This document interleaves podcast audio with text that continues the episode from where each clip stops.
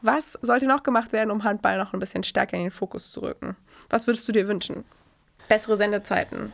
Oh, ich glaube, medial ist man eigentlich schon auf einer ganz guten, ganz guten Sache. Ich glaube, ich finde es auch bringt auch für den Sport eigentlich, ehrlich gesagt, sollte man jetzt nicht das danach messen, wie viele Artikel oder wie viele Leute das jetzt vielleicht gucken. Ich glaube, das Wichtigste ist, dass das gilt auch nicht für Handball, sondern eigentlich für alle Sportarten, dass es halt mehr wieder in die Schulen kommt, dass mehr getan wird, dass die Leute in den Sportverein gehen, weil also ich habe ja auch keine Kinder und kenne auch nicht so viel, aber man kriegt es ja echt an vielen Stellen mit, dass einfach, oder ich kriege es bei uns im Verein auch mit, dass die Nachwuchsgewinnung echt schwer ist.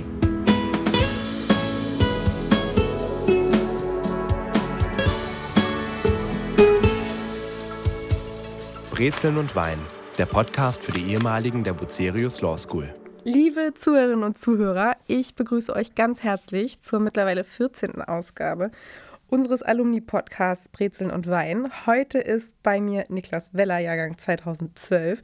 Lieber Niklas, voll cool, dass du da bist. Ja, vielen Dank für die Einladung. Ich freue mich hier zu sein heute. Dir kommt die ehrenvolle Aufgabe zuteil, unseren heutigen Eden Rock zu killen. Ich bitte dich, öffne dieses gute Stück Weingeschichte. Das mache ich doch gerne. Positive Eden Rock-Erfahrung? Ja, ich glaube, negative kann man kaum haben. Also ähm, überwiegend doch positive und äh, einige schöne Abende mit verbracht. First things first, erstmal aus der Ferne. Prost auf dich zum Wohl. Ja, Prost, vielen Dank Cheers. für die Einladung. Und ähm, ja, ermundet. Oh, der ist erstaunlich kalt. Mhm. Ungewöhnlich, wir haben den eigentlich normalerweise wärmer temperiert. das ist gut. Glückwunsch zur Vertragsverlängerung. Ganz frisch nochmal um zwei Jahre verlängert, denn ähm, wer es von unseren Zuhörern und Zuhörern noch nicht weiß, du bist beim HSV H. Wichtiger Unterschied zum HSV. Und zwar bist du Mannschaftskapitän ähm, im Handball in einer Mannschaft, die in der zweiten Bundesliga spielt. Erzähl uns was zu deiner Vertragsverlängerung. Was machst du da gerade? Und wie lange bist du schon am Start?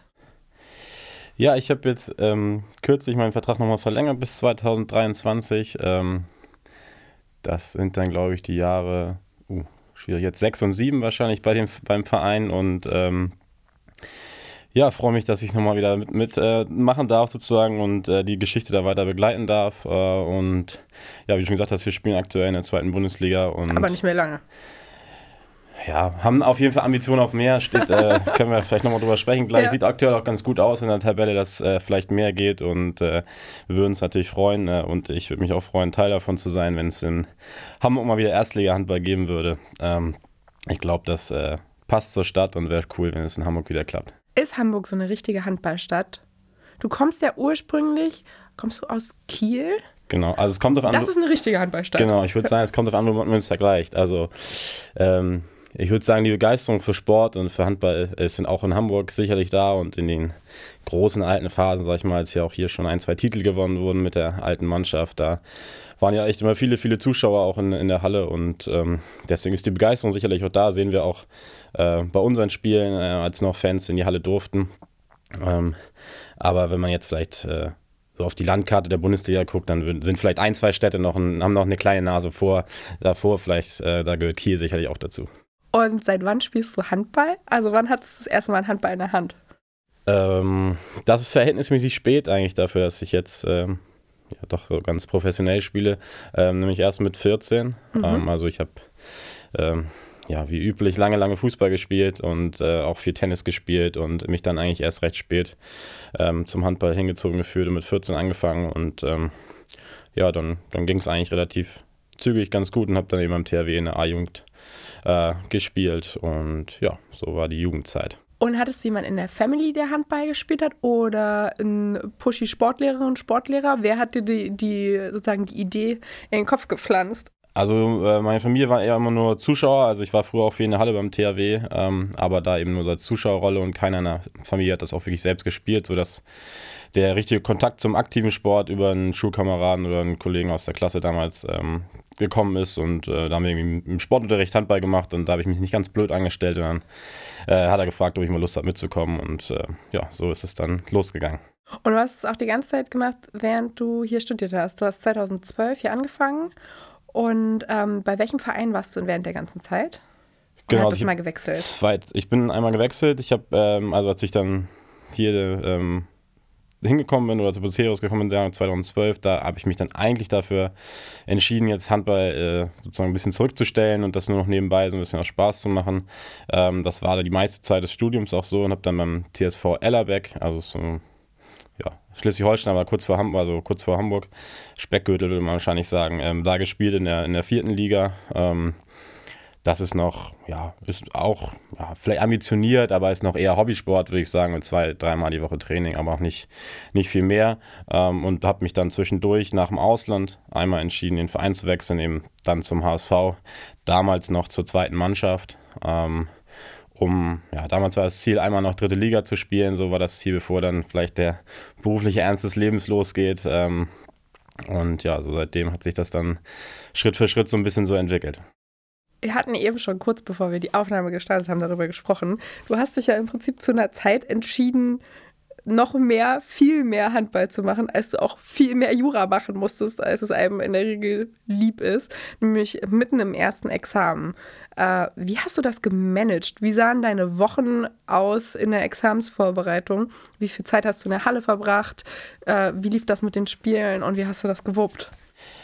Ja, also so klassischerweise ähm, unter der Woche liefen die Tage eigentlich so ab, dass ich äh, eigentlich morgens um 8 hier war, ähm, zum kurzen bekannten Vocerius Frühstück äh, in der Coffee Lounge mit ähm, ein, zwei ähm, ja, Kommilitonen. ja. Und ähm, da musste man ja auch immer früh sein, weil ich meistens im Auto gekommen bin. Das heißt, um 8 musste man da sein, mit der Parkplatz, äh, damit man noch einen Parkplatz bekommt. Dann kurz gefrühstückt und Was dann. Was ist deine Frühstückskombi? Da gibt's ja, da scheiden sich ja die Geister. Ne? Machst du das Buceus-Frühstück mit den zwei weißen Brötchen? Das mache ich. Dann meistens aber noch ähm, über das, was dabei ist, weil es ein bisschen wenigstens hinaus noch irgendwie zwei Aufschnitte, also einmal Käse, einmal Pute, meistens, als es früher noch, noch gab. Ich weiß nicht, wie das heutzutage ist. Ja.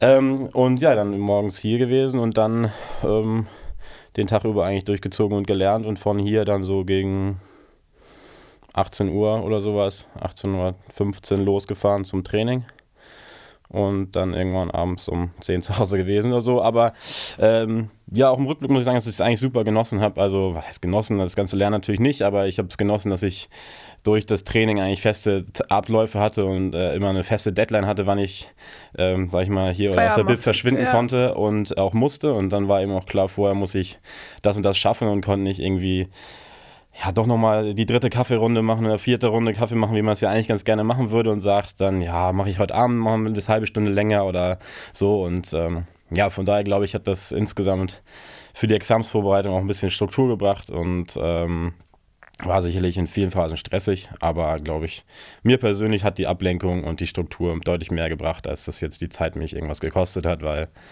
ja, irgendwann kann man auch eh nichts mehr aufnehmen und dann glaube ich, ist manchmal weniger auch mehr.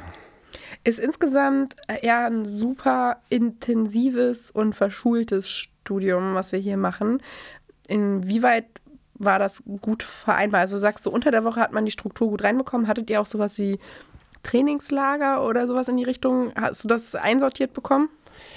Ähm, ja, da, meistens ist es äh, also relativ hat man das Glück, dass eben die Phasen, ähm, wo Trainingslager ist oder Vorbereitung ist, eben auch mit den Phasen zusammenfallen im Sommer, wo keine Uni ist. Ja.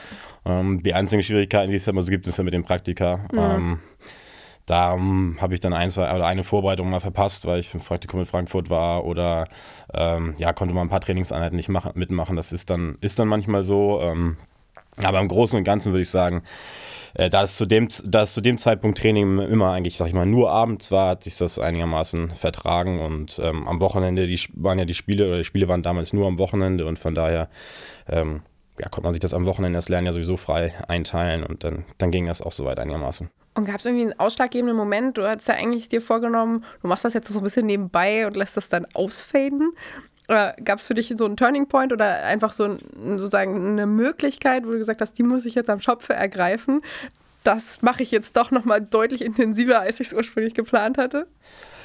Ja, also ich hatte ja nur ein bisschen Glück. Also ich habe ja, wie schon gesagt, dann bin ich zum HSV gewechselt und ähm, die damalige Insolvenz der Profimannschaft war für alle, die in der zweiten Mannschaft damals gespielt haben, sicherlich nicht, nicht nachteilig für die mhm. eigene Handballkarriere, weil eben wir dann von 0 auf 100 eigentlich die, die erste Mannschaft waren und eben dann in dem Jahr in die dritte Liga aufgestiegen sind und dann sozusagen das, äh, der Projekt Neuanfang irgendwie, das, das Projekt Neuanfang ausgelobt wurde mit der Mannschaft und äh, ja, von heute auf morgen eine riesen Aufmerksamkeit war. Äh, war. Also ich glaube, die ersten Spiele in der Oberliga beim HSV habe ich so vor, ja, wenn es gut läuft, 150 Zuschauern, 200 Zuschauern gemacht und das erste Spiel in der dritten Liga ein Jahr später war, glaube ich, vor ja, knapp 3000 Zuschauern oder 3200 Zuschauern. Also äh, da hat sich halt in einem Jahr schon sehr, sehr, sehr viel getan und äh, ja, dann kurz nachdem wir eben in der Liga aufgestanden sind, äh, aufgestiegen sind, ist mein Vertrag ausgelaufen. Stellte sich wieder die Frage, ob ich es noch mache. Und dann habe ich gesagt, ja, jetzt wurde es,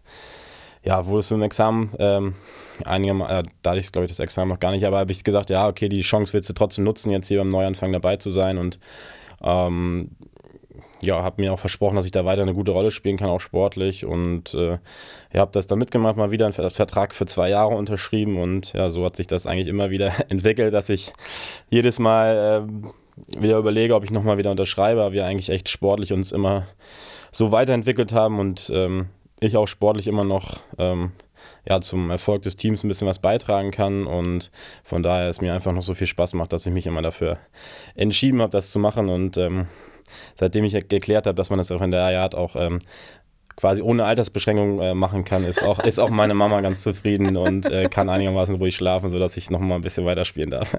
Und beim Handball ist es auch ein bisschen anders als beim Fußball. Ne? Also sozusagen mit, mit 27 bist du jetzt beim Handball nicht abgeschrieben. Da sind die Spieler, die können auch noch bis in die sozusagen Mitte 30, Ende 30 gut und aktiv in einer Profikarriere sein. Anders als beim Fußball, wo ich das Gefühl habe, das natürliche Verfallsdatum spätestens mit 31 erreicht. Ne?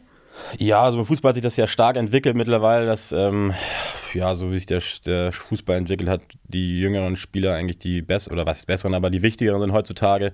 Das ist beim Handball zeitlich alles ein bisschen verschoben, allein aufgrund der körperlichen Entwicklung, weil es eigentlich für einen ja, Normalfall, sage ich mal, für jemanden, der jetzt 18 ist und gerade in den Herrenbereich kommt, äh, allein aufgrund der Körperlichkeit des Spiels und aufgrund der körperlichen Entwicklung noch nicht möglich ist, ganz, ganz oben mitzuspielen. Ähm, und man echt auch in den Jahren, sag ich mal, von 18 bis 23, 24 noch wichtige Entwicklungsschritte vollzieht. Also das ist, wie ich sagen, beim Fußball ein bisschen früher die Entwicklungsschritte und von daher glaube ich, ist so die ja, die Hauptzeit für die Handballer ist wahrscheinlich eher so von 25 bis 35 als und beim Fußball wahrscheinlich eher so von 20 bis 30. Da, da hast du schon vollkommen recht. Aber ja, ob ich nur bis 35 spiele, das wahrscheinlich nicht. Aber mal schauen, wie sich alles entwickelt. Nebenbei machst du zurzeit wieder ein Projekt, wo man wahrscheinlich gut Struktur und Ablenkung gebrauchen kann, ähm, denn du machst gerade deine Dis, oder? Ähm, ja, ich äh, promoviere gerade, ja. Ähm, auch schon seit etwas längerer Zeit. Ähm, also Was Zeit? Ich äh, habe das, es passt eigentlich perfekt zum Handball, muss man ehrlich sagen, weil es eben die, ja, viele, die vielleicht nur promovieren, sagen, den Fluch der freien Zeiteinteilung hat, aber für mich ist es eher ein Segen, dass man eben das rund, rund ums Training rumplanen kann, da wir jetzt mittlerweile ja auch ja echt äh, häufig auch vormittags trainieren und äh, von daher kann ich das dann da frei rumplanen, ähm, das ganze äh, das Promovieren und ähm, ja, bin da eigentlich auch soweit ganz zufrieden. Klar, es könnte immer, immer ein bisschen schneller und immer ein bisschen besser gehen, aber ähm, ja, jetzt wo ich nochmal verlängert habe, habe ich ja auch ein bisschen die Zeit noch. Und wenn die, die Promotion soweit fertig ist, sage ich mal, oder das Projekt abgeschlossen ist, wenn ich mit dem Handball dann aufhöre, dann bin ich da sehr, sehr zufrieden und glücklich und ähm, hoffe, dass mir Herr Feil auch aus München noch ein bisschen Zeit gibt. Ganz bestimmt, ich bin mir ganz sicher. Du hast ähm, Handball auch durchgezogen, als du im Auslandssemester warst. Wo warst du und wie war Handball im Ausland? Ja, auch das war, ähm, ja, wie so vieles immer auch irgendwie ein ja, ein glücklicher Zufall, sag ich mal. Ich war in Sydney, an der University of Sydney und ähm, ja, hab dann bin erstmal völlig äh, eigentlich auch sportlich ohne Plan erstmal äh, hingeflogen und habe gesagt, ähm, ja, man äh, will es erstmal genießen eigentlich, weil klar Teamsport, ich bin absoluter Verfechter und finde, es gibt nichts geileres als das, aber man hat natürlich auch seine Verpflichtungen, muss immer da sein und äh, hatte mir eigentlich vorgenommen, dass man vielleicht auch mal sechs Monate einfach mal nur macht, worauf man dann zu dem Zeitpunkt Lust hat. Hat super geklappt. Das hat nicht so richtig geklappt, aber ich habe dann einfach mal geguckt, weil nach zwei, drei Wochen mir das dann doch irgendwie ohne Handball ein bisschen blöd äh, vorkam, sag ich mal, und wollte dann so ein bisschen äh, mal gucken, was eigentlich da in Australien so passiert. Ähm, man muss sich vorstellen, dass die Begeisterung für Handball in Australien wahrscheinlich ungefähr so ist wie unsere Begeisterung in Deutschland für Cricket. Also die meisten wissen nicht, was es ist und kennen auch die Regeln nicht. Ja. Ähm, aber es gibt ja dann doch relativ viele Internationals. Ähm, und so gab es dann von der Uni auch eine Mannschaft mit, ähm, ja, ich glaube, wir hatten ein, ein, oder zwei Australier da drin, aber ansonsten im Wesentlichen Internationals. Und Ja, es stellte sich dann heraus, dass die das doch auch ein bisschen professioneller machen, weil ähm, die immer einmal im Jahr an der ähm, ja, Club-WM teilnehmen. Ähm, und der WM, Name WM sagt es schon, da ist eben Weltmeisterschaft und es gibt eben für Kontinent Ozeanien, wo das Australien da dazugehört, weniger Handballmannschaften, sodass man sich relativ leicht auch qualifizieren kann, ähm, sodass ähm, die sich dann dafür qualifiziert hatten und ich dann das Glück hatte, dass ich da mitspielen durfte und dann eben aus dem Auslandssemester noch einen kurzen äh, Trip nach Katar ähm, zur Club-WM äh, vornehmen durfte. Wie lange wart ihr da?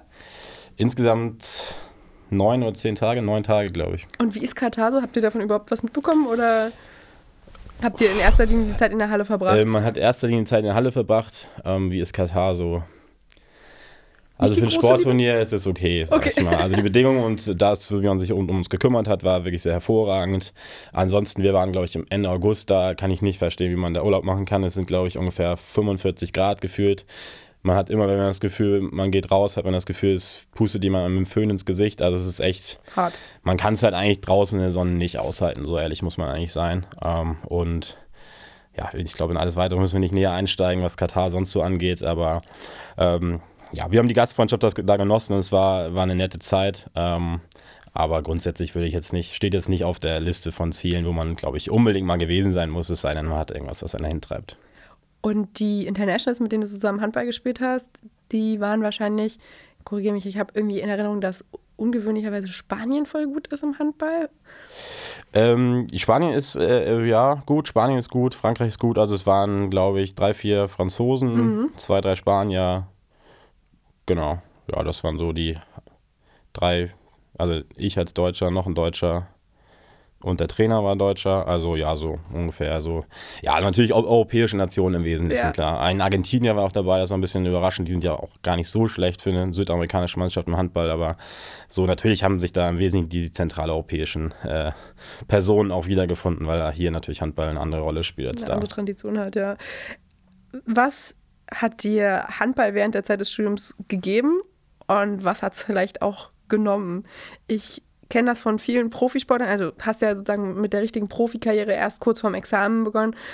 Aber ich weiß, also so schön auch eine Struktur ist, so anstrengend kann es auch sein, diesen Erwartungen und vor allem eben auch der Erwartung, nonstop körperlich zu funktionieren. Und der Kopf muss ja auch krass dabei sein, weil dir gucken so viele Leute zu, du wirst nonstop beobachtet. Deine Teamkollegen, dein Trainer, alle haben Erwartungen. Also ich muss ganz ehrlich sagen, ich hätte es, glaube ich, wenn ich das vor dem Examen hätte machen müssen, hätte ich, glaube ich, einen hysterischen Breakdown bekommen, wenn da irgendwas mal nicht funktioniert hätte. Wie hast du es gemanagt? Habt ihr da, also hast du irgendjemanden, mit dem du über sowas quatschen kannst oder ja, also man kann sicherlich mit vielen, also Familie und natürlich auch mit, äh, mit äh, allen hier von der Law School, mit meinen Kumpels natürlich auch viel darüber gesprochen, ja. aber ich glaube, ähm, ja, unterm Strich, wenn ich die Bilanz ziehen würde, hat es mir auf jeden Fall mehr gegeben, als es mir genommen hat. Äh, sicherlich ist die Struktur und auch die Verpflichtung, die man hat, auch manchmal ein bisschen, ein bisschen lästig und ein bisschen nervig. Und äh, ist hart, ja. statt Training hätte ich vielleicht auch gerne den einen oder anderen Glühweinabend hier mehr mitgenommen an der Uni. Das ist sicherlich richtig. Ja, ähm, nicht. Aber ähm, ja, äh, wenn man, ich kenne es halt nicht anders, sage ich mal so, wenn man, also es war dann relativ frühzeitig so, dass ich immer viel Sport gemacht habe und da immer die Verpflichtung schon hatte und ähm, ja, ich glaube, die, die Erlebnisse und die Erfolge, die man dann zusammen auch als Team feiert, ähm, die sind mehr wert als, oder die sind, die geben mir mehr zumindest als die Entbehrung, die man vielleicht dann hin und wieder mal ähm, oder auch dauerhaft machen muss. Und ja, wenn man nicht, ich sage, man muss man von, von, Grund auf Lust auf ein Team haben und auf Sport haben, sonst, sonst kann man das nicht durchziehen. Ähm, und das ist sicherlich auch nicht für jedermann was, aber ich glaube, man kann daraus echt sehr viel, viel lernen und viel mitnehmen. Ähm, und mir persönlich hat es auch die ähm, ja, die Ablenkung und auch mal ja, mit Leuten oder mit Nicht-Juristen sehr, sehr viel zu tun zu haben und äh, sich äh, ja. mit denen abzusprechen und einfach mal über ganz andere Dinge zu sprechen. Äh, sehr, sehr viel gegeben. Ähm, nicht, dass ich das nicht mit den Leuten von hier auch mal über andere Themen gesprochen habe, aber ich glaube, alle kennen das, äh, die hier studiert haben. Man fällt doch relativ schnell wieder äh, auf juristische Themen und in den typischen Sprech, ne? solche so, Sachen zurück. Und ich glaube, ähm, ja, die Ablenkung und da sozusagen der Blick raus mal auf was ganz, ganz anderes, der, der hat mir echt viel weitergeholfen und ähm, ja, ich glaube, dass äh, auch für, ja, für alle die berufliche Laufbahn irgendwie so ein jemand, der mal im Team gearbeitet hat, dass das auf jeden Fall gut ist und dass man daran erkennen kann, dass man so als Teamplayer ähm, einigermaßen fähig ist. Gerade auch jetzt als Kapitän, oder? Welche, seit wann machst du das als Kapitän und welche sozusagen Special Skills musstest du vielleicht noch dazu entwickeln? Kapitän bin ich seit 2016, also relativ zügig nach, oder nach dem im zweiten Jahr dritte Liga, das ist 2016, 2017, glaube ich, seit 2017, 2018 ähm, bin ich Kapitän. Ich bin nicht alleine Kapitän, das auch, muss ich auch noch kurz dazu sagen, wir sind Kapitänsduo, aber ja. auch mit jemandem, ähm, der schon sehr, sehr lange da spielt, mit dem ich sehr gut befreundet bin mittlerweile und ähm, ja, man hat natürlich ein paar mehr Aufgaben und ein paar mehr Dinge, um die man sich kümmern muss, als das äh, jetzt sag ich mal alle anderen Spieler müssen, aber ähm, Zum Beispiel, was, was fällt damit drunter? Ja, also letztendlich die gesamte Kommunikation mit, mit Trainer, mit unserem Betreuer, ähm, ja, manchmal Absprache von Trainingszeiten, Absprache von, von Reisen jetzt bei uns mittlerweile, aber auch äh, ja, immer ein bisschen, immer einfach mal ein bisschen Auge aufhaben, auf wie, wie alle so drauf reagieren, auf bestimmte Situationen. Und ähm, es ist eben ein Teamsport, bei dem der Kader oder bei jedem Teamsport ist der Kader immer größer als die Leute, die am Ende auf dem Feld stehen. Und äh, da ist es sicherlich eine Herausforderung für die Trainer, dass alle zufrieden sind. Aber ich glaube, dass die Mannschaft oder auch damit die Mannschaftskapitäne auch sehr, sehr viel dazu beitragen können, dass, dass alle zufrieden sind und dass die Mannschaft Erfolg hat. Und solche Aufgaben und ähm, ja, vielleicht mit dem einen oder anderen mal ein bisschen länger darüber zu sprechen, äh, das gehört auch dazu. Ähm, und das macht mir persönlich aber auch viel Spaß. Und äh, ja, wir sind, glaube ich, aktuell bei uns echt eine richtig coole Mannschaft mit auch sehr, sehr vielen jungen Leuten noch. Aber ähm, ja, deswegen da kommen ein paar Aufgaben zu, aber ich mache das sehr, sehr gerne. Du hattest vorhin schon mal gesagt, ziemlich körperbetonter Sport. Ich finde das immer noch hart und untertrieben, wenn man als jemand, der nicht Handball geprägt ist, Handball zum ersten Mal sieht. Es sieht immer so aus wie kurz vor der Prügelei. Ähm, mir wurde aber von Handballfamilien und handballgeprägten Menschen auch mitgeteilt, dass es einer der fairsten Sportarten ist.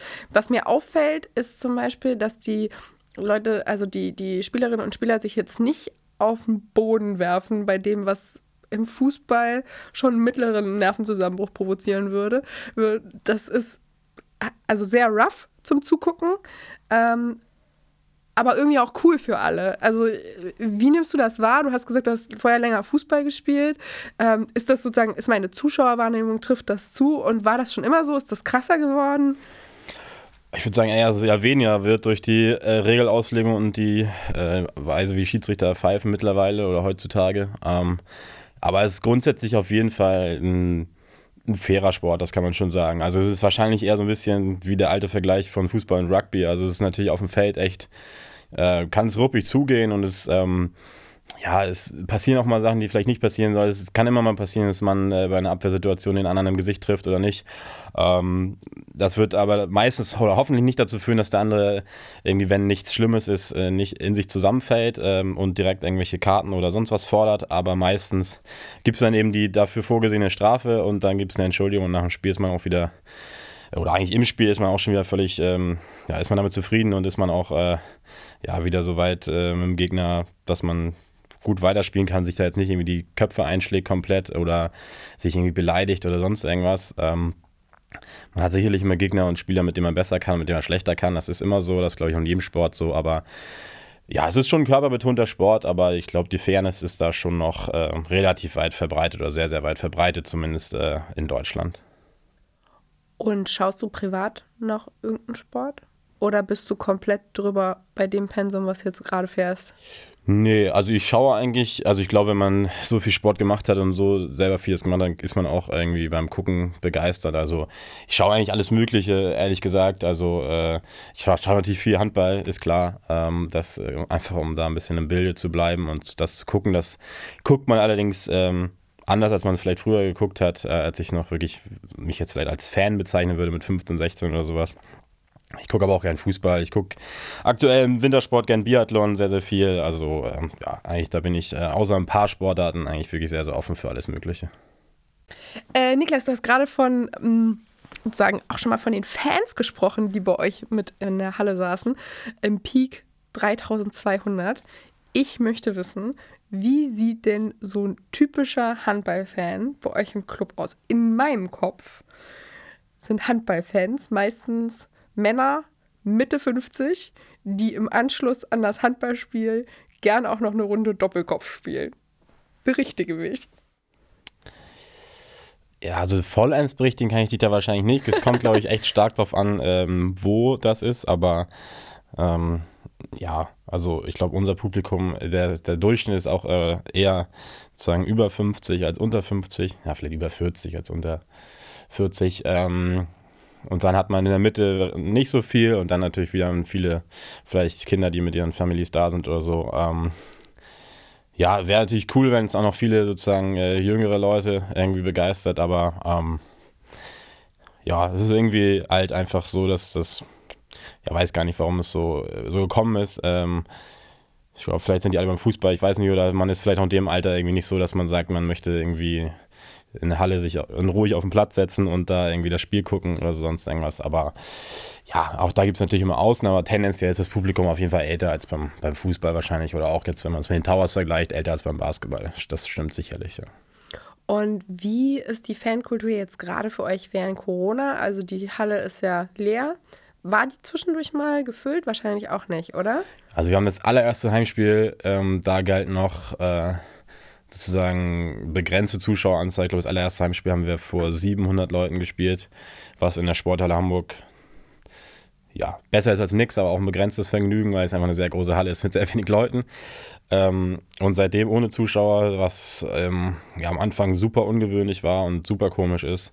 Aber wie mit so vielen Dingen jetzt im letzten Jahr, man gewöhnt sich irgendwie schnell an alles. Und jetzt mittlerweile haben wir uns eigentlich ganz gut daran gewöhnt. Was natürlich nicht heißt, dass wir nicht sofort alles äh, austauschen würden dafür, dass äh, wir wieder Fans dabei hatten, weil es schon was ganz, ganz anderes ist. Ähm, gerade wenn ich jetzt überlege, wir haben jetzt Mittwoch haben wir gegen den zweiten gespielt, also aktuell Erster gegen zweiten gespielt und echt gut gespielt und gewonnen. Und da wäre echt eine Bombenstimmung gewesen in der ganzen Halle. Und das ist halt schon, schon für uns schade, aber sicherlich auch für viele, viele Fans schade, dass die das ähm, nicht zusammen mit uns in der Halle erleben können. Ähm, und wir hoffen, dass es, äh, ja, auch wenn ich nicht ganz optimistisch bin, aber dass es vielleicht zum Start der nächsten Saison irgendwie im ja, Ende August, September vielleicht wieder möglich ist, zumindest mit einem Teil ähm, Fans wieder zu spielen, weil das einfach ja, es macht einfach einen großen Teil davon aus, warum wir das eigentlich machen, warum wir das spielen. Klar, wir haben Spaß daran und wir ähm, mittlerweile verdienen auch ein bisschen damit unser Geld, aber ähm, wir machen es vor allem, weil wir irgendwie Lust haben, am Wochenende vor den Fans zu spielen und mit denen äh, die Sportler zu erleben und sicherlich auch für die Stadt Hamburg und für die Leute, die hier wohnen und sich das angucken, zu spielen. Und das ist natürlich schon schade, wenn die das nur äh, vom Bildschirm oder bei uns ja sogar nur im Internet vom Livestream erleben können.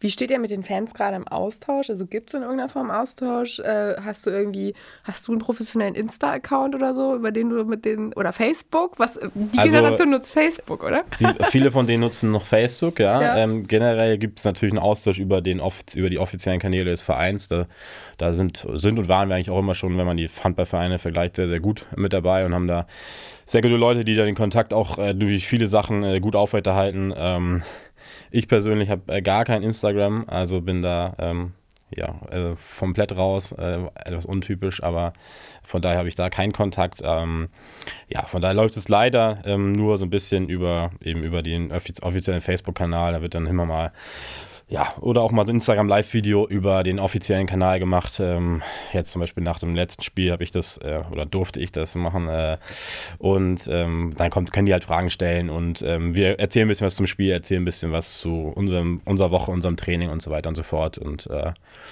ja, das ist aber leider das Einzige, was geht, was natürlich echt ein bisschen komisch ist, weil grundsätzlich die die Nähe zu den Fans bei uns natürlich, also auch immer, weil es zweite Liga ist, einmal, weil es aber auch Handball ist, anders ist, als man sich beim Fußball so vorstellt. Also ist jetzt zum Beispiel völlig normal, dass wir nach dem Spiel irgendwie da sitzen oder noch so und eigentlich uns mit den, oder mit vielen, natürlich nicht mit allen 3000, aber vielen, die häufiger da sind, auch unterhalten und auch häufiger mal unterhalten und die eben auch wissen, was man sonst so macht, vielleicht neben dem Handball. Das wäre ja jetzt beim Fußball undenkbar. Also das ist, dass man Vor jetzt da irgendwie sich klar. mit Thomas Müller mal unterhält danach. Der wird es wahrscheinlich so noch mitmachen, aber die meisten wahrscheinlich nicht. äh, das ist ja eher undenkbar. Das macht, glaube ich, den Reiz oder auch macht auch Handball dann so ein bisschen für die Fans auch aus. Und äh, das machen wir normalerweise auch sehr, sehr gerne. Und deswegen ist es echt schade, dass das im Moment nicht möglich ist. Ähm, wie sieht es zurzeit überhaupt aus mit Profisport während Corona? Du wirst zweimal die Woche getestet. Die meisten Spiele können stattfinden, oder? Genau, also. Äh, Morgen nicht. Morgen nicht, genau. Also grundsätzlich war, um vielleicht ein bisschen auszuholen, wurde die letzte Saison wurde abgesagt, ja. letztes Jahr im März, ähm, nachdem es völlig unklar war, wie es weitergeht und man ja auch nicht so richtig wusste, wie man eigentlich damit umgehen soll. Ähm, und dann haben wir eben die Saison etwas verspätet angefangen. Ähm, und seitdem, ja, werden wir, gibt es eben ein Hygienekonzept in jeder Halle, bei jedem Training. Ähm, und wir werden zusätzlich zu dem ganzen Hygienekonzept eben zweimal, mittlerweile zweimal äh, pro Woche getestet. Ähm, alle Mannschaften müssen einmal die Woche auf jeden Fall testen. Also man muss äh, immer mindestens oder 48 Stunden vorm Spiel muss man getestet sein, ähm, damit die Mannschaft antreten darf zum Spiel. Das hat eigentlich über weite Strecken auch echt ganz gut geklappt ähm, oder klappt ganz gut. Ähm, sicherlich sind ein paar Spiele ausgefallen, ähm, so unter anderem auch unser Spiel morgen, was hätte eigentlich stattfinden sollen, fällt eben aus, weil die Mannschaft, gegen die wir spielen, der vorherige Gegner jetzt positive Fälle hat und äh, man deswegen die aus Vorsicht, auch wenn die alle schon negative Tests hatten, er jetzt trotzdem in Quarantäne gesteckt hat. Das ähm, ja, lässt sich nicht verhindern. Ich glaube, wir haben das auf dem, oder die Liga hat das auf ein Minimum Risiko reduziert. Ähm, und ja, alles weitere muss man dann mal schauen. Ich hoffe, dass wir die Saison soweit ganz gut durchkriegen. Ähm, aber man sieht auch, dass es irgendwie ja schon sehr unterschiedlich ist, wie das in einzelnen Landesteilen gehandhabt wird. Also dadurch, so? dass man äh, ja, also es, es, kommt, es kommt halt dann echt auf die, von den Gesundheitsämtern an. Also es gibt halt Situationen, wo die, also Jetzt haben ja manche auch schon Corona gehabt und dann werden in manchen, äh, von manchen Gesundheitsämtern werden die wieder mit in Quarantäne gesteckt. In Hamburg war es jetzt zum Beispiel lange so, dass die nicht in Quarantäne kommen würden, wenn sie einmal schon positiv waren. Und so ist es halt sehr, sehr unterschiedlich und dann, unterschiedlich und dann natürlich auch für die Liga sehr schwierig, äh, sozusagen dann einheitlichen Maßstab zu finden, wer wann antreten muss und wann nicht. Ähm, aber ich hoffe, wir kriegen die Saison durch und ja, selbst wenn sie abgebrochen würde mit dem aktuellen Tabellenplatz, könnte es uns schlimmer treffen. Ist in Ordnung, ne? Wäre das für uns ganz okay. Du hast schon ein bisschen über die Unterschiede zwischen Fußball und Handball in Deutschland gesprochen. Ähm, es geht da immer natürlich darum, wie viele Leute das gucken, aber auch, was die Spieler verdienen. Äh, jetzt du als jemand, der in der zweiten Bundesliga spielst in, in Sachen Fußball, müsste ich dir quasi, hätte ich dich hochgradig bestechen müssen, um so zu so einem kleinen Format wie dem hier zu kommen. Ähm, ist Fußball und das, was im professionellen Fußball in Deutschland stattfindet, dein, wäre das dein Ziel für Handball oder findest du es eher abschreckend? Ähm, ja, ich glaube nicht, dass das das Ziel vom Handball sein kann. Ich glaube, das, also erstmal glaube ich nicht, dass es einfach die Möglichkeit gibt, in Deutschland den Fußball dahingehend zu bedrängen oder überhaupt die Vormachtstellung des Fußballs jemals aufzuheben. Da kann die Nationalmannschaft noch so häufig mit 6-0 gegen Spanien verlieren. Das wird nicht passieren. Was auch vollkommen okay ist. Es ist ja auch äh, eine traditionelle Sportart und super, auch viele Spiele sind ja super anzugucken. Also ich gucke es mir auch gerne an und werde mir heute Abend irgendwie Dortmund Bayern sicherlich auch anschauen. Also ähm, von daher ist auch okay. Ich glaube, für alle anderen Sportarten geht es darum, dass sie dahinter ähm, äh, sozusagen, oder für Handball geht es vor allem darum, dahinter den ersten Platz oder den zweiten Platz dann eben zu machen als Sportart in Hamburg, äh, in Deutschland. Und ähm, es hinzubekommen, dass ich sag mal vom finanziellen her alle Talente die Möglichkeit haben, den Sport auszuüben und keiner sozusagen abbricht, ähm, weil er sagt, mir ist das Risiko zu groß, ähm, dass ich am Ende gar nichts verdiene oder dass ich äh, ja, irgendwie einfach nicht sozusagen nicht vernünftig überleben kann und deswegen höre ich auf mit Sport. Sicherlich wird es immer solche Fälle geben und sicherlich, wenn man, äh, viele haben ja auch ähm, ja, andere gute Möglichkeiten, weil sie klug sind und gut Geld zu verdienen können, ist ja auch wunderbar, aber ähm, man sieht es auch schon, dass viele halt ähm, ja, das Risiko nicht eingehen wollen, ähm, professionell Handball zu spielen, vielleicht weil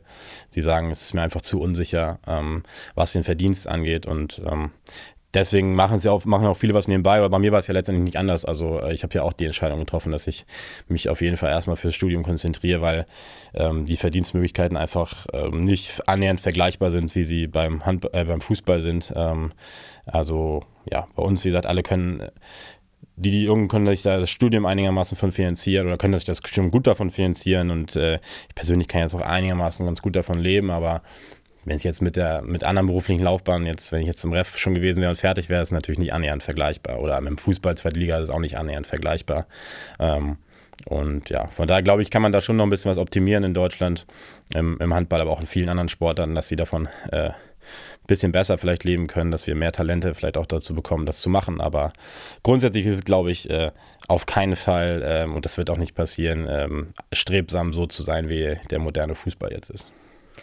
Eine Sache, bei der sich Handball und Fußball ehrlich gesagt ziemlich ähneln, ist das Bild, was man von Spielern hat.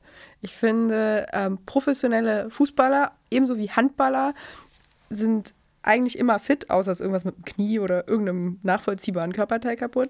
Die haben keine Depressionen. Es gibt grundsätzlich ja nie homosexuelle Sportler, die, die wir kennen, also die, die so richtig damit an die Öffentlichkeit gehen ich muss ganz ehrlich sagen, so für uns, die wir jetzt, äh, du Ende 20, ich 30, das ist ein super verrücktes Männerbild.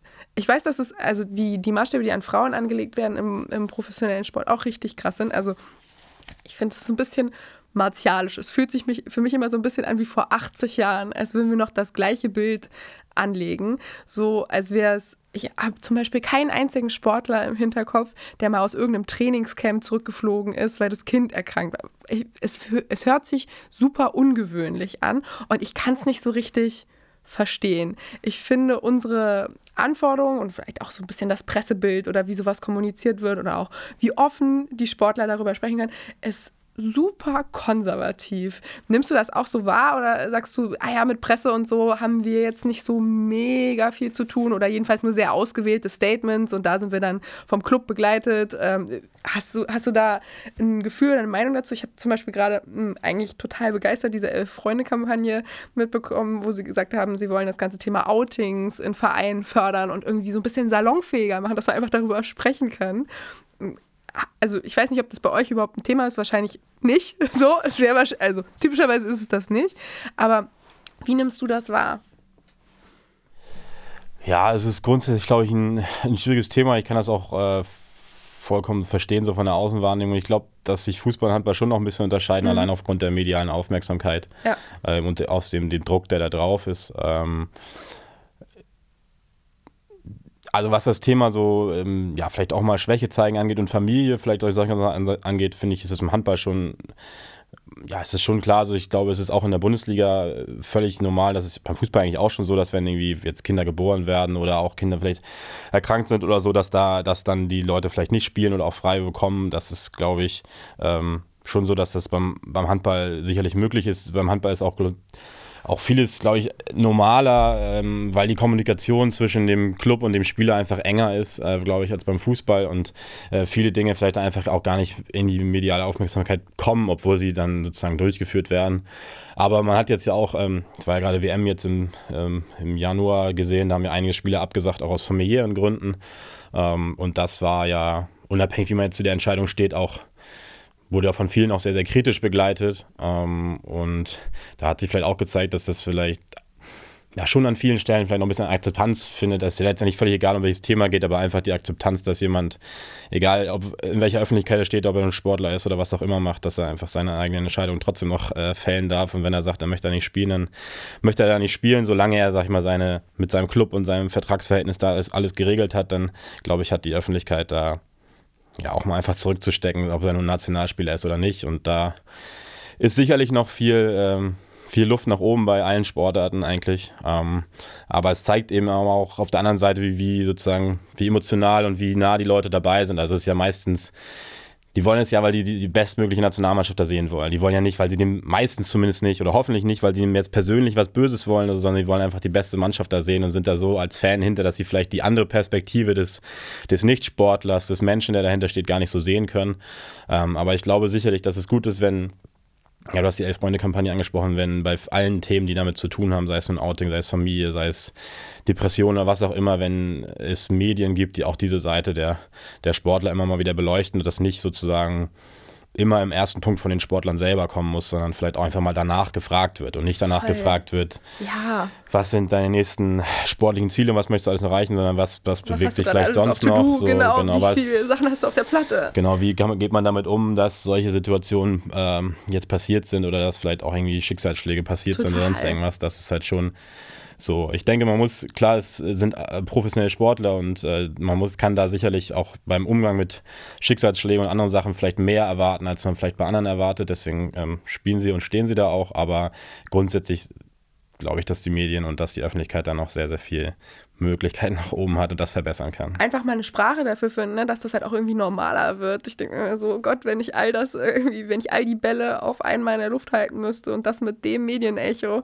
komplett durchdrehen, so, das ist super schwierig, wenn man sich da so wenig Schwäche quasi leisten kann.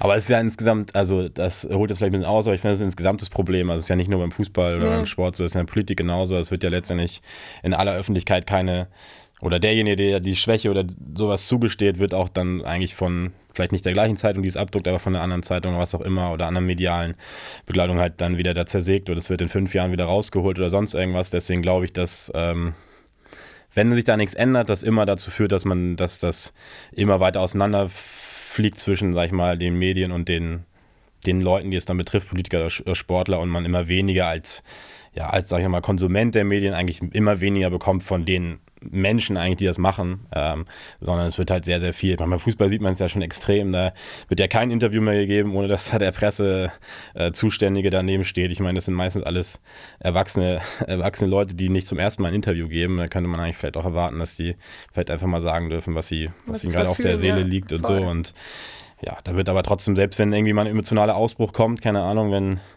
Hummels irgendwie gegen die Bande schlägt, dann wird das in, jeden, in jeder äh, Medien und jeder Zeitung drei Tage ausgeschlachtet. Also deswegen lassen die es halt einfach auch, weil die da keinen Bock drauf haben, was ja. glaube ich auch gut verständlich ist. Aber ja, es ist eben schwierig, so diese Balance zwischen der medialen Aufmerksamkeit und dem menschlichen dahinter, das ist einfach sehr, sehr schwer. Kriegt ihr sowas wie Pressecoachings oder ist das, sagt ihr, das, das im Prinzip nicht notwendig, weil wir mit den Fans, mit denen wir sprechen wollen, können wir im Zweifel unter normalen Umständen sogar nach dem Spiel persönlich sprechen und ja, ansonsten... also Pressecoachings klingt immer so, als wenn wir da irgendwo uns im Vorlesungssaal versammeln würden, also... ihr kriegt nur so, sagt ähm, jetzt keine groben Dummheiten. so will man es sagen, also wenn man, äh, ist es ja schon so, auch gerade in Hamburg, das ist sicherlich in Hamburg auch anders, äh, in der zweiten Liga Handball, als es in vielen anderen Städten ist oder auch Dörfern, denen manchmal Handball gespielt wird, ist dann natürlich eine mediale Aufmerksamkeit da und ähm, das ist ja auch gut für uns und da muss man sicherlich immer mal aufpassen, dass man nichts Falsches sagt oder dass man nicht zu viel sagt und ähm, oder Entscheidungen schon äh, kommuniziert, die noch nicht kommuniziert werden sollen oder sonst irgendwas. ähm, aber ich glaube, dass mit der Zeit kriegt man das eigentlich auch ganz gut hin und ähm, aber auch da muss ich sagen, ehrlich gesagt, auch aus eigener Erfahrung, auch mit der Zeit merkt man da auch, dass man dazu neigt, immer weniger eigentlich zu sagen ähm, und eigentlich immer mehr überall irgendwie nur irgendwelche Phrasen drinstehen, weil man sonst immer das Gefühl hat, dass ähm, daraus mehr gemacht wird, als es vielleicht ist und man das nicht so möchte, dass das in der öffentlichen Wahrnehmung auch so steht. Klar. Dein schönster Handballmoment bisher? Ja, wahrscheinlich der Aufstieg in die zweite Liga ähm, würde ich sagen. Ist ja schon der größte Erfolg und wahrscheinlich auch der schönste, schönste Handballmoment bisher. Und wie habt ihr gefeiert und wo? Ja, das, das war eins der Sachen, die nicht ganz optimal verlaufen ist. Also nicht die Feier, aber der Moment, weil wir haben, sind quasi auf der ähm, oder quasi daheim aufgestiegen, weil ein anderer Gegner verloren hat und mhm. so konnten wir, äh, konnten, sind wir deswegen aufgestiegen und auf der Autobahn aufgestiegen nach dem Rückspiel, aber ähm, ja, Handballer können ja eigentlich ganz gut feiern, deswegen haben wir es ganz gut und spontan hinbekommen, noch ein bisschen auf die Beine zu stellen, haben dann im Wesentlichen bei uns äh, in der Kabine sozusagen vor Ort in der Halle, äh, auch im Wesentlichen nur mit der Mannschaft im kleinen Kreis erstmal gefeiert und das war auch echt, echt cool und dann hat äh, nach dem letzten Saisonspiel gab es dann nochmal eine größere, offiziellere Feier, sag ich mal, auch mit, dem, mit den Verantwortlichen auch vom Verein und ähm, so, das war dann äh, in etwas größerer und schönerer Location, aber ja, beides hat was für sich und ich bin, glaube ich, eher der Typ, der eigentlich für die spontane für die Kabine Kabinenfeier ist, als für die große offizielle Feier, ehrlich gesagt. Ähm, ich finde, Handball hat auf jeden Fall an Aufmerksamkeit gewonnen. Ich finde, die WM im eigenen Land hat da extrem viel Leistung dazu beigetragen. Dann ähm, die Umdichtung von Wenn ich jetzt, wann dann. Hm? Habe ich jedenfalls im Kopf. Äh, die, war, die war extrem hilfreich. Was sollte noch gemacht werden, um Handball noch ein bisschen stärker in den Fokus zu rücken? Was würdest du dir wünschen? Bessere Sendezeiten.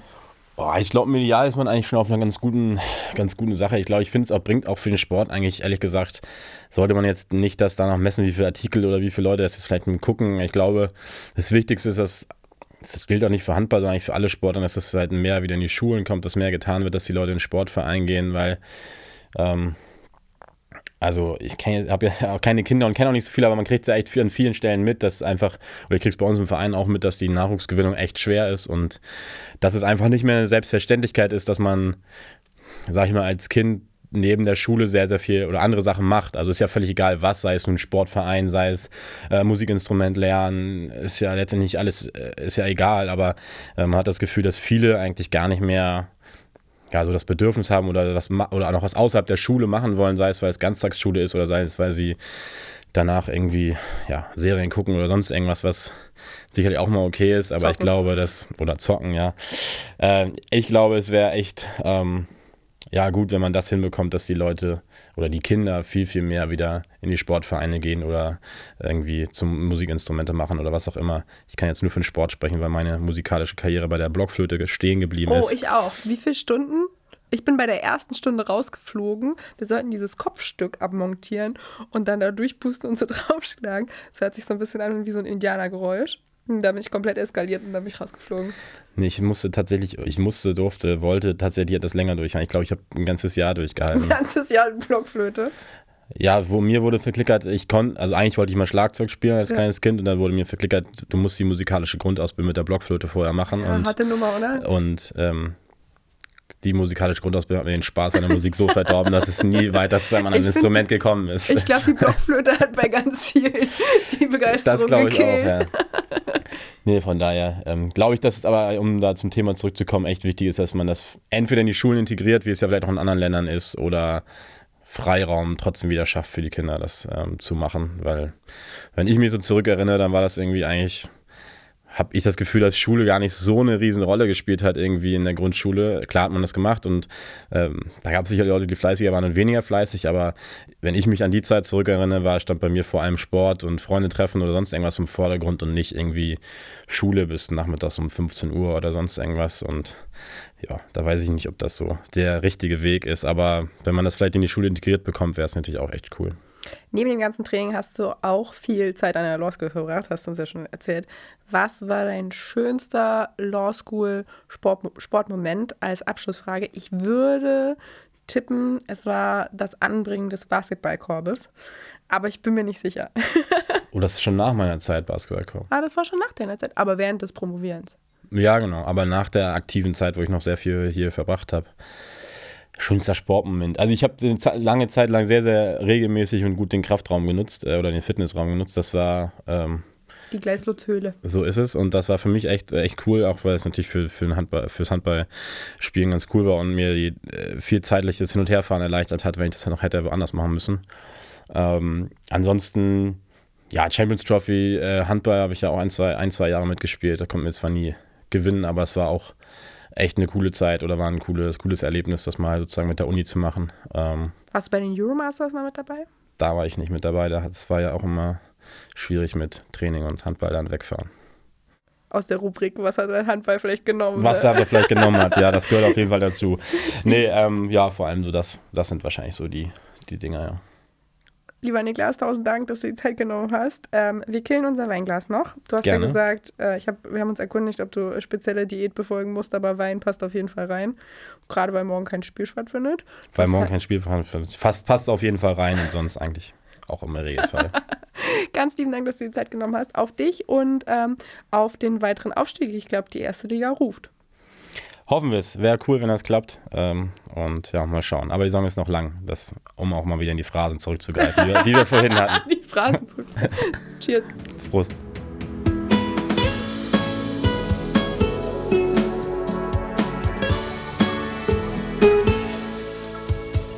Brezeln und Wein, der Podcast für die ehemaligen der Bucerius Law School.